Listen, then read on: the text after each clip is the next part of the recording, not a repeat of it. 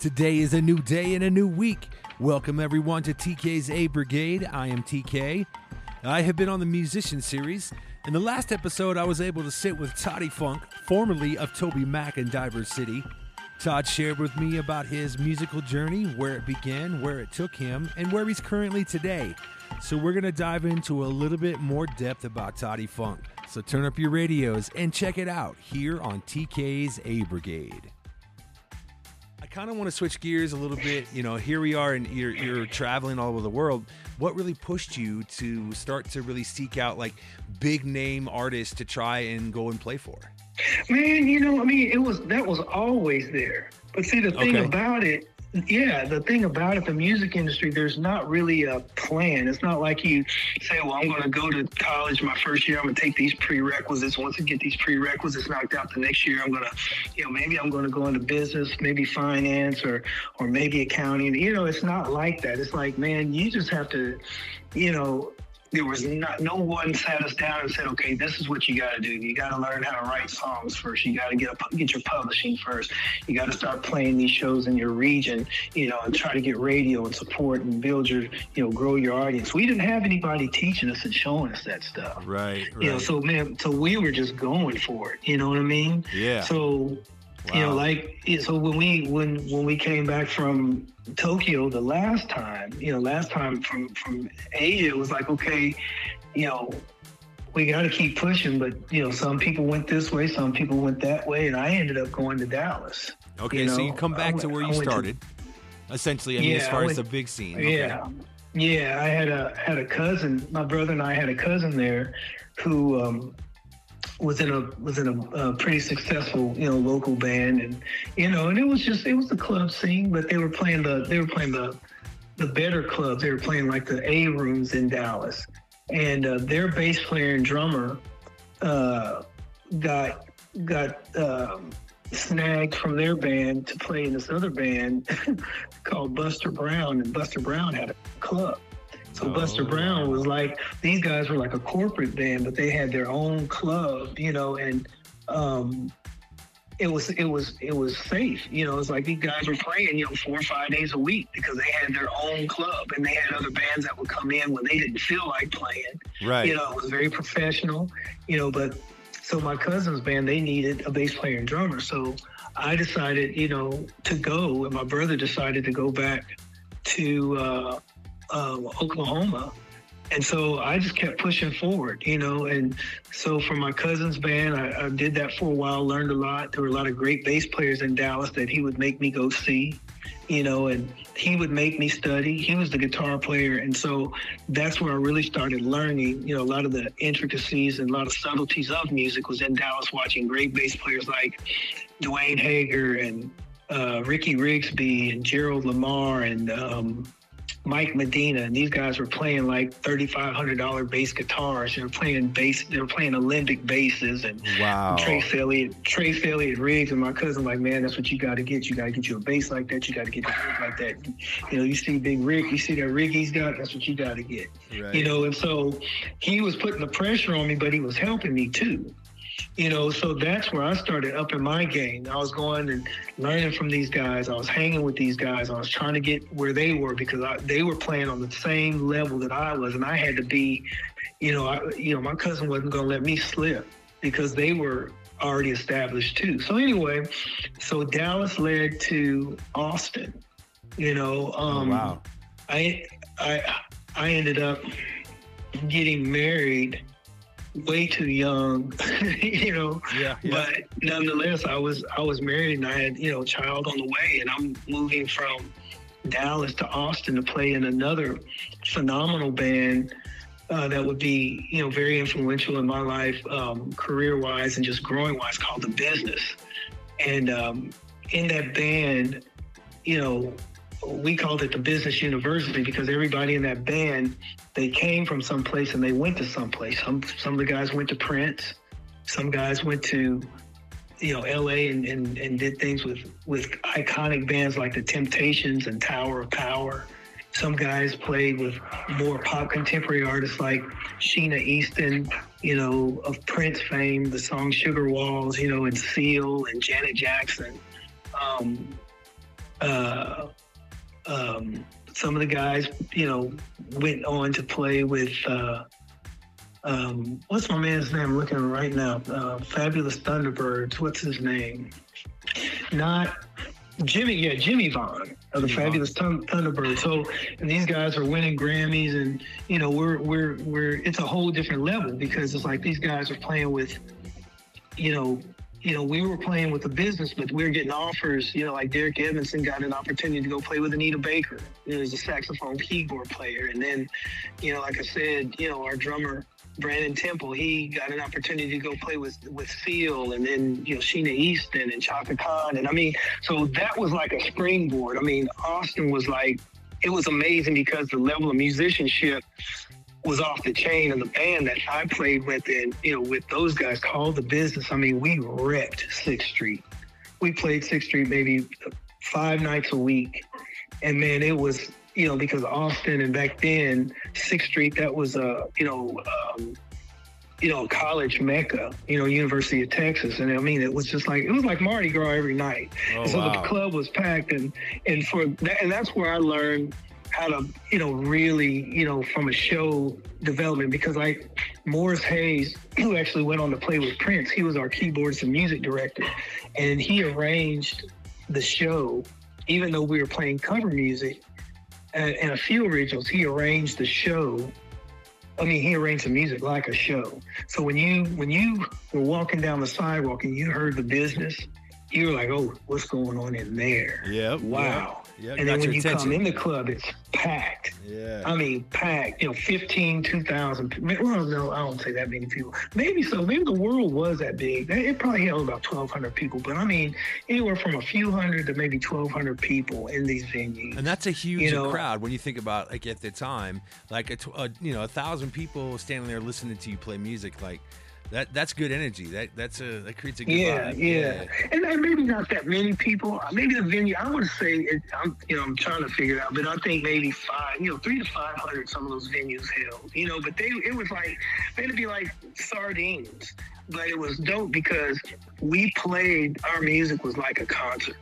Every song, you know, there were there were arrangements, and so that's when I was like, oh, okay, this is what it is. This is how you need to put this stuff together, and that's where I learned, just with those guys. That's and then awesome. From there, wow, yeah, and then and then from there, you know, um, Nashville came, you know, after after that, you know what I'm saying? Yeah. So okay, so at this point in your career, man, you're really just uh, you're really developing into a solid uh, player. You you got some experience and stuff, and so you know, fa- like I said, fast forward. So you know, I grew up in the uh, in the eighties and nineties um, on the hair band Rocks, and uh, mm-hmm. you know, I mean, I definitely grew up on like a New Edition, and uh, Another Bad Creation was one of my yeah, favorites. Yeah, right, right. Um, you know, and Bobby Brown and Whitney Houston, like all the R and B stuff yeah. for sure.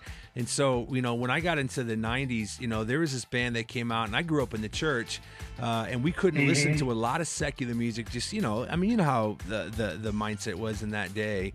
Um, but this band comes out, and I, I'll never forget it, bro. I walk by the bookstore uh, in the church one morning, and I see this cassette tape sitting there, and it, I read it from a distance, and it looked like it said something talk. And I was like, what's that? Because I, you know, I've been a musician since mm-hmm. I was six years old in the church. And so I walk into the bookstore and I walk up to this tape, and it, on the front of it, it's three guys, and they're kind of, you know, weird looking. And and, and I say that respectfully, but uh, it's New Thing by D C Talk.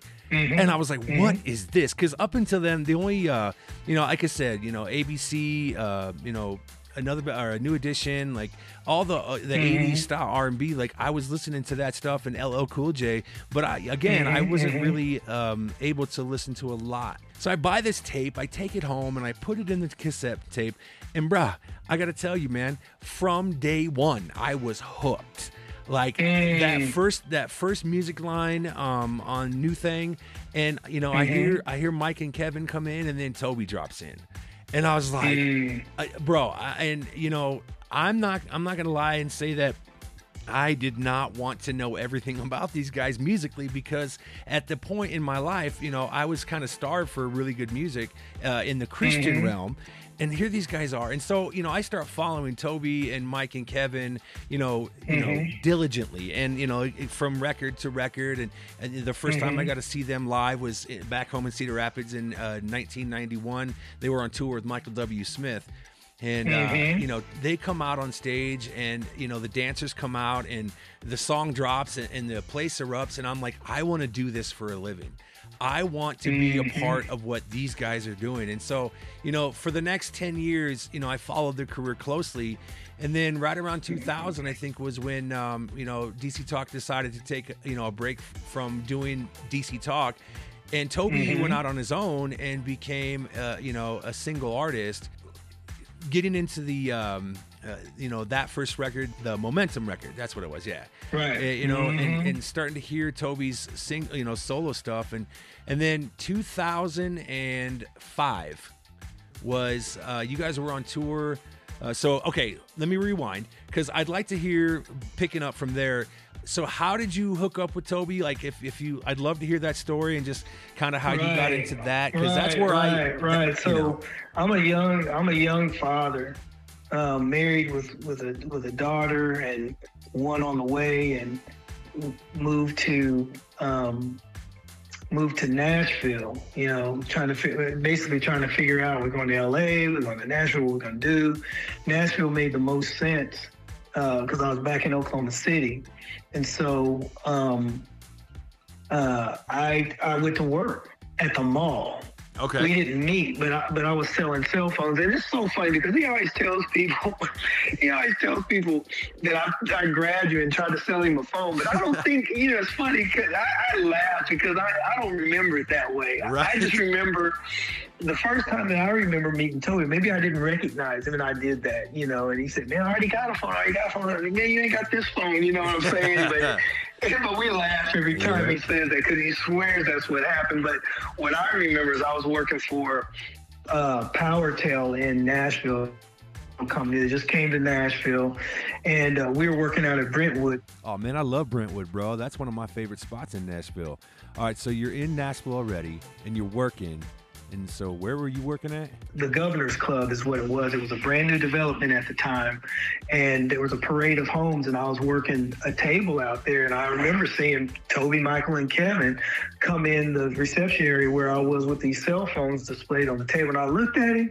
He looked at me, and I just kind of gave him the head, you know, just the heads up acknowledgement. And he did the same. I said, this dude looks familiar. Yeah. I think I'd seen him on the Arsenio Hall show. Yep. Maybe a week or so before. Oh, wow. You know, performing, you know, so that's, that's where I remember meeting Toby. Okay. And, um, uh, I was still playing, you know, I was still new to Nashville. So I was, man, I was hustling gigs. I was working full time. I was hustling gigs, and I got a, I, I was going to this church.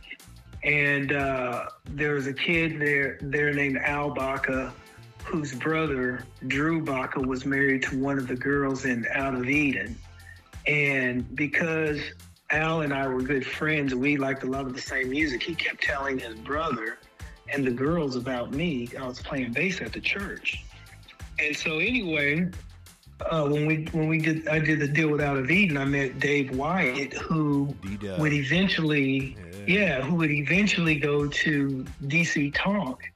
And then Dave, because we we started building uh, when Toby was looking for a bass player to do his own solo thing, I got a call from Dave to audition. Oh, boy. And um, that's that's where it all started. Okay. Wow. And that was, what, what what year? Do you remember what year that was? Was that the beginning, mm, like very beginning? That was like, because I moved to Nashville, I believe, in ninety-eight, because okay. I was there in nineteen ninety-nine when Prince re-released his his one of his most famous singles.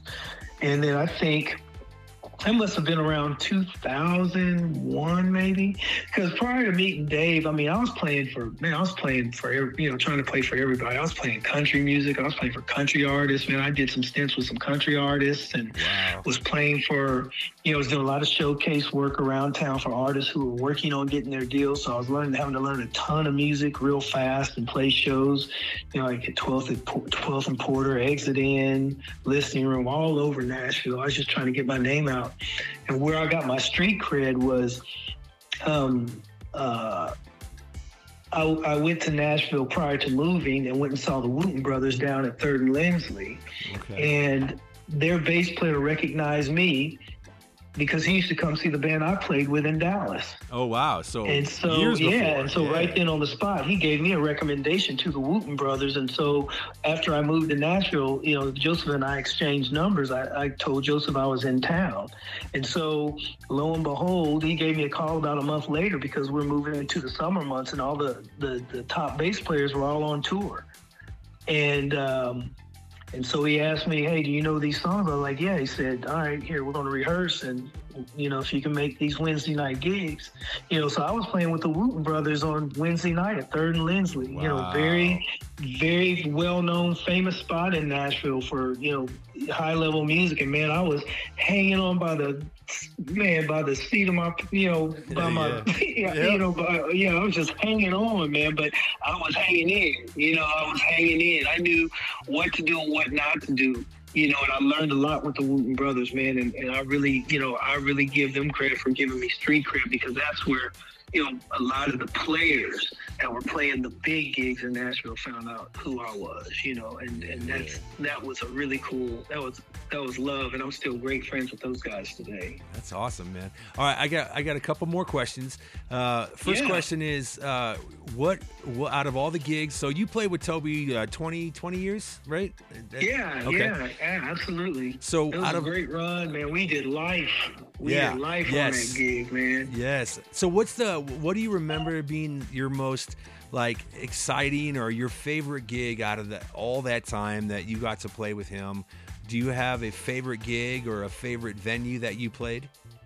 Yeah, there was a few, you know, um, Dream Realize getting to play Red Rocks in Denver. Oh boy. You know, we did we, we did Red Rocks, you know, I mean, I remember being a kid and seeing U two perform Sunday, Bloody Sunday and seeing that amazing venue thinking, man, I want to play there one day, and then end up playing there with Toby Mac and yep. uh, Diverse City, and uh, we you know, we did uh, we did Madison Square Garden a few times, and um, we played Royal Albert Hall, you know, we played the uh, uh, the Gibson Uh, amphitheater in Los Angeles. So we, we, you know, we played some really amazing venues, you know, some that I didn't know about and some that I did know about that were on my list. And, you know, you know, we, you know, we did, man, we did the thing, you know what I'm saying? Yeah, you yeah, know? yes. You, yeah, like you said, yeah, you did life yeah. with him. Yeah. So, so I mean, it, it was just, you know, it was, it was the life that, you know, I always wanted to, to have, you know what I'm saying? You know, um, and, and it's crazy because, you know, every day isn't, you know, I mean, you're doing life. So, you know, there might be issues going on at home, but you're still doing what you love to do. You know, that's the beauty of it because you can get, you know, um, that, you know, that side of it, you know, it's still like, it's almost like the fantasy side of your life, you know, when you're traveling, you're playing these stages and play, playing in front of thousands of people and they're showing you love and you're giving it back. And then when you come home, you know, you come to the bus, you know, where your bus call is, and you get back to your car and you head home, and then it's like, okay, shift gears, here comes real life. Yeah. You know, I, rem- yeah. I remember playing with the Katinas, and I love those brothers, man, because they showed me how to transition from the road back to home. Wow. And and it was really beautiful, man. And those those brothers will always be my brothers, man. They, you know, I got to play with them for for a season in my life before Toby Mac, and oh, wow. um, and uh, I, I learned a lot from those guys. And that was probably one of the biggest things I learned from them was how to transition back home. Which you know. is important. I agree with you because you get into, uh, you know, like, because let's be honest, essentially, you know, playing bass on tour, you know, in the studio, whatever you're doing, like the, the essence of it is a job. However, it's not just, especially when you're on the road, you're not just like working and then you go home to yourself. Like you're working, you know, it's one o'clock in the morning, you guys get back on the bus and you're on to the next city. So, I mean, you're essentially living, breathing, you know, daily, you know, meals, everything with these other individuals. But at the same time, when you look at it through that lens, it's a job. So how, mm-hmm. you know, how do you separate what you're doing? Because I'm sure, you know, we could sit here for an entire day. You could tell me stories about going, you know, probably after shows, going out into the uh, the crowds and, you know, people wanting photos and autographs and all that fun stuff, right? But but that's part of that life, right? Because when you go home and you're just, you know, you're doing laundry or, you know, you're sitting eating food or something, you know, yeah, you're doing, you're, you're you separate it. And and I think it's important too for people to understand that, you know, even with, you know, big name artists, it's not that persona twenty-four seven, three sixty-five. Like there is a separation um, that mm-hmm. they have to have in order to stay sane and stay like, hey, I know this is what, you know, the entertainment factor, but it's still work. Switching gears a little bit, you actually uh, auditioned for a, a couple of different major artists, right? Like at some point in your career, mm-hmm. didn't you audition for Lenny Kravitz? I did. I did. It was it was it was amazing. That was a really um, really great experience. Lenny, man, he you know very cool guy, and um, it's interesting because so well, you know, prior to my flying out to prior to his flying me out to L A to actually work with him, um, it was like everything felt like it was set in stone. You know, like you were, and, like you had the gig, basically. Yes, yeah, yes. Yeah. Um, the conversation. I mean, it was just, man, it was a, he's he's just a cool guy. I mean, I felt like I'd known him my whole life, and um, it, it was interesting because that was a really difficult time for me in my life because I was going through some pretty heavy uh, things in, in my in my personal life, in my marriage. Oh, I didn't know that. And, okay. Yeah, and so I'm like, okay, how can I pull this off? Can I pull this off? Wow. And um, looking back in hindsight, it would have been better for me to say, hey, look, man, um, I'm going to have to take a, a back seat on this one because of this, this, and the other, you know? Yeah. And, I'm, and he would have understood, you know what I'm saying? But I was like, well, man, I got this. You know what I'm saying? Yep, like, yep. I got this. I can do this. You know what I'm saying? Absolutely. And so I'll never forget, you know, I get I get um I get an email with all the music that I'm to learn for this audition. And uh, I'm with Toby in the Bahamas. You oh, know, and, oh, as wow. soon as, and as soon as I get back from the Bahamas, I've got to go to L A to do this audition.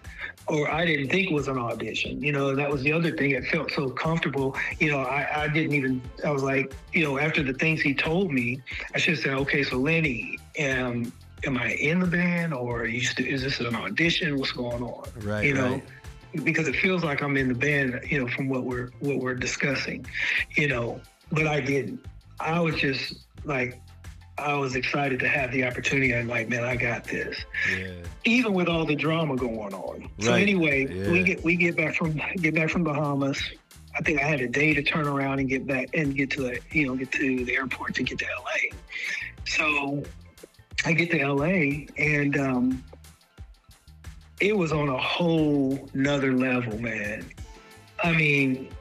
The rehearsal, the rehearsal studio was it was it was set up. I mean, not much difference there, but but when we started to play, bro, it was like lights, camera, action, go.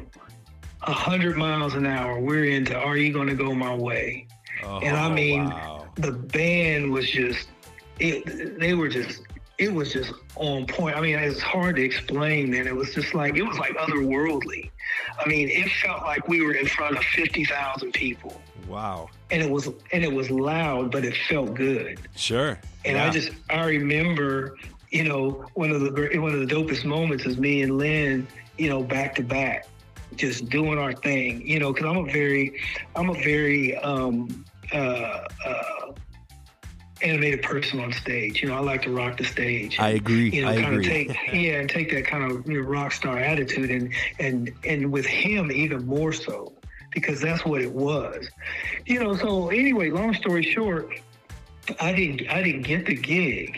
Okay. Um, Gail Ann Dorsey ended up getting the gig, and I have, you know, I have my thoughts on, you know, possibly why, but at the at the end of the day, man, it was a great it was a great opportunity. It was a great time because Lane and I actually we got a chance to sit down and talk, and um, on just on a personal level, you know, over a little little bit to eat, and um, you know, and so that's one of the things, you know, um, I think. Because I was going through, you know, some things, you know, it's like, you know, I didn't have a few of the songs, I didn't learn them, you know, as well as I should have. And I'll say it wasn't that I couldn't play them, but I didn't take, you know, I didn't take the time to really suss them out like I should have, because I feel, you know, I felt like, you know, on the call, you know, everything, maybe, you know, we're going to go into rehearsals anyway. So I'll be able to tighten this stuff up in the rehearsals, no problem. Right. You know you what already, I'm saying? Yeah, you already on like that schle- mindset. Yeah, totally. It, it, it wasn't like I sh- it wasn't like I slept through the songs either. You feel me? Because right, I'm right. gonna go in. I'm gonna go in with guns blazing. But you know, I just think I, you know, I, I wasn't at I wasn't a hundred percent. You know, because I, I had this outside friction going on, and I just felt like okay, because of the the comfort the comfort that I felt on the on the call with him, I was like okay, we're going into rehearsals anyway. I'll be able to get this stuff locked down in a day or two. Right. You know what I'm saying? I do. Wrong. Right. Wrong attitude. It was a reality you know, check. Wrong attitude. Yeah. You know? Reality check you for know? Sure. Yeah, you know, so that, that was that was a hard one because that that gig, you know, um, would have been life changing in terms of financial. Sure, you know what I'm saying? Sure. Yeah, yeah. yeah. So so that was that was a that was a tough lesson learned, um, and there were a few other elements to it too that I won't that I won't speak on, but sure. you know, I, you know. Yeah, I'll just I'll just leave it at that. Sure, no, and but, that's um... that's cool, man. Because, like I said, you know, I, I picked you up uh, as far as knowing who you were uh, right around two thousand four, and you know, I, again, I followed what you've done over the years, uh, you know, with Toby, and and, and just kind of doing a background as far as your music career. But learning so much from you today has been uh, a breath of fresh air, my friend. Um, I'm excited, yeah. you know, to to really just uh, dive in more, and so. You know, my last question is, you know, so here we are in two thousand twenty-two. What what are you uh, what are you doing these days? What are you are you still playing? Or are you retired? Like, what's uh what's what's your gig? What's going on? Man, it, it, I ain't never retiring, man. Okay, you know, fair I mean, enough. I, I mean, I'm actually I'm working on a record now. I'm working with an amazing team. Got some great great joints, man. And um, I'm I'm hoping to get this thing finished up so that by the first quarter of the year, you know, I'm releasing music at the first of the year.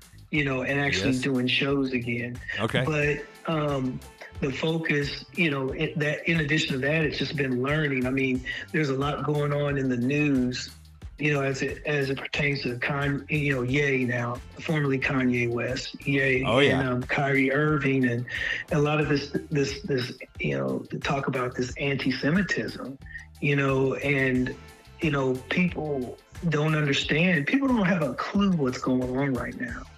I mean, that's a real statement. In twenty, I'm sorry. I said that's a real statement, man. Like people are kind of just, you know, they're kind of blind to what's what's going on in our current culture, and that the Kanye thing is definitely a hot button topic for sure. I, I absolutely right, agree. And yeah, and I mean, it's it's a spiritual topic. You know, I mean, yeah. things changed in twenty nineteen going into twenty twenty.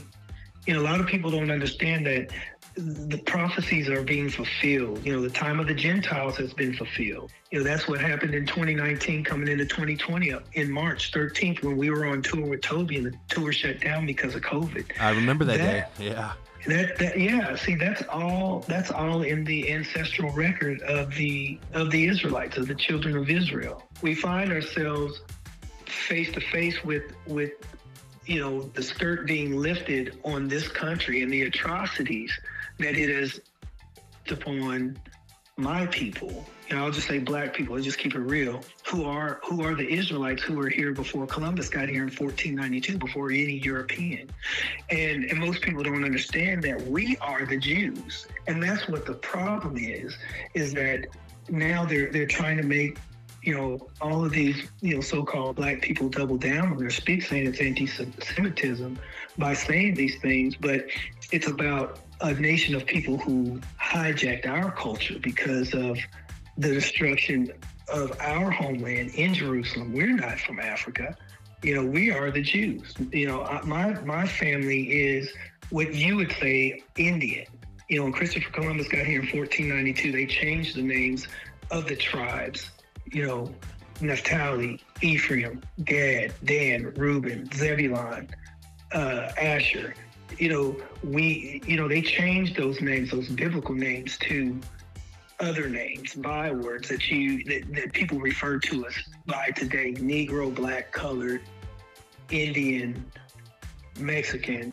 You know, and, and basically, I'll say this and I'll digress, is that, you know, and, and none of us regard Adolf Hitler in high esteem or regard, but see, you know, the reason why Kyrie Irving, Deshaun Jackson, Nick Cannon, and Ye got in trouble is because they are saying what Hitler said about black people in America. He said those people are God's jewels.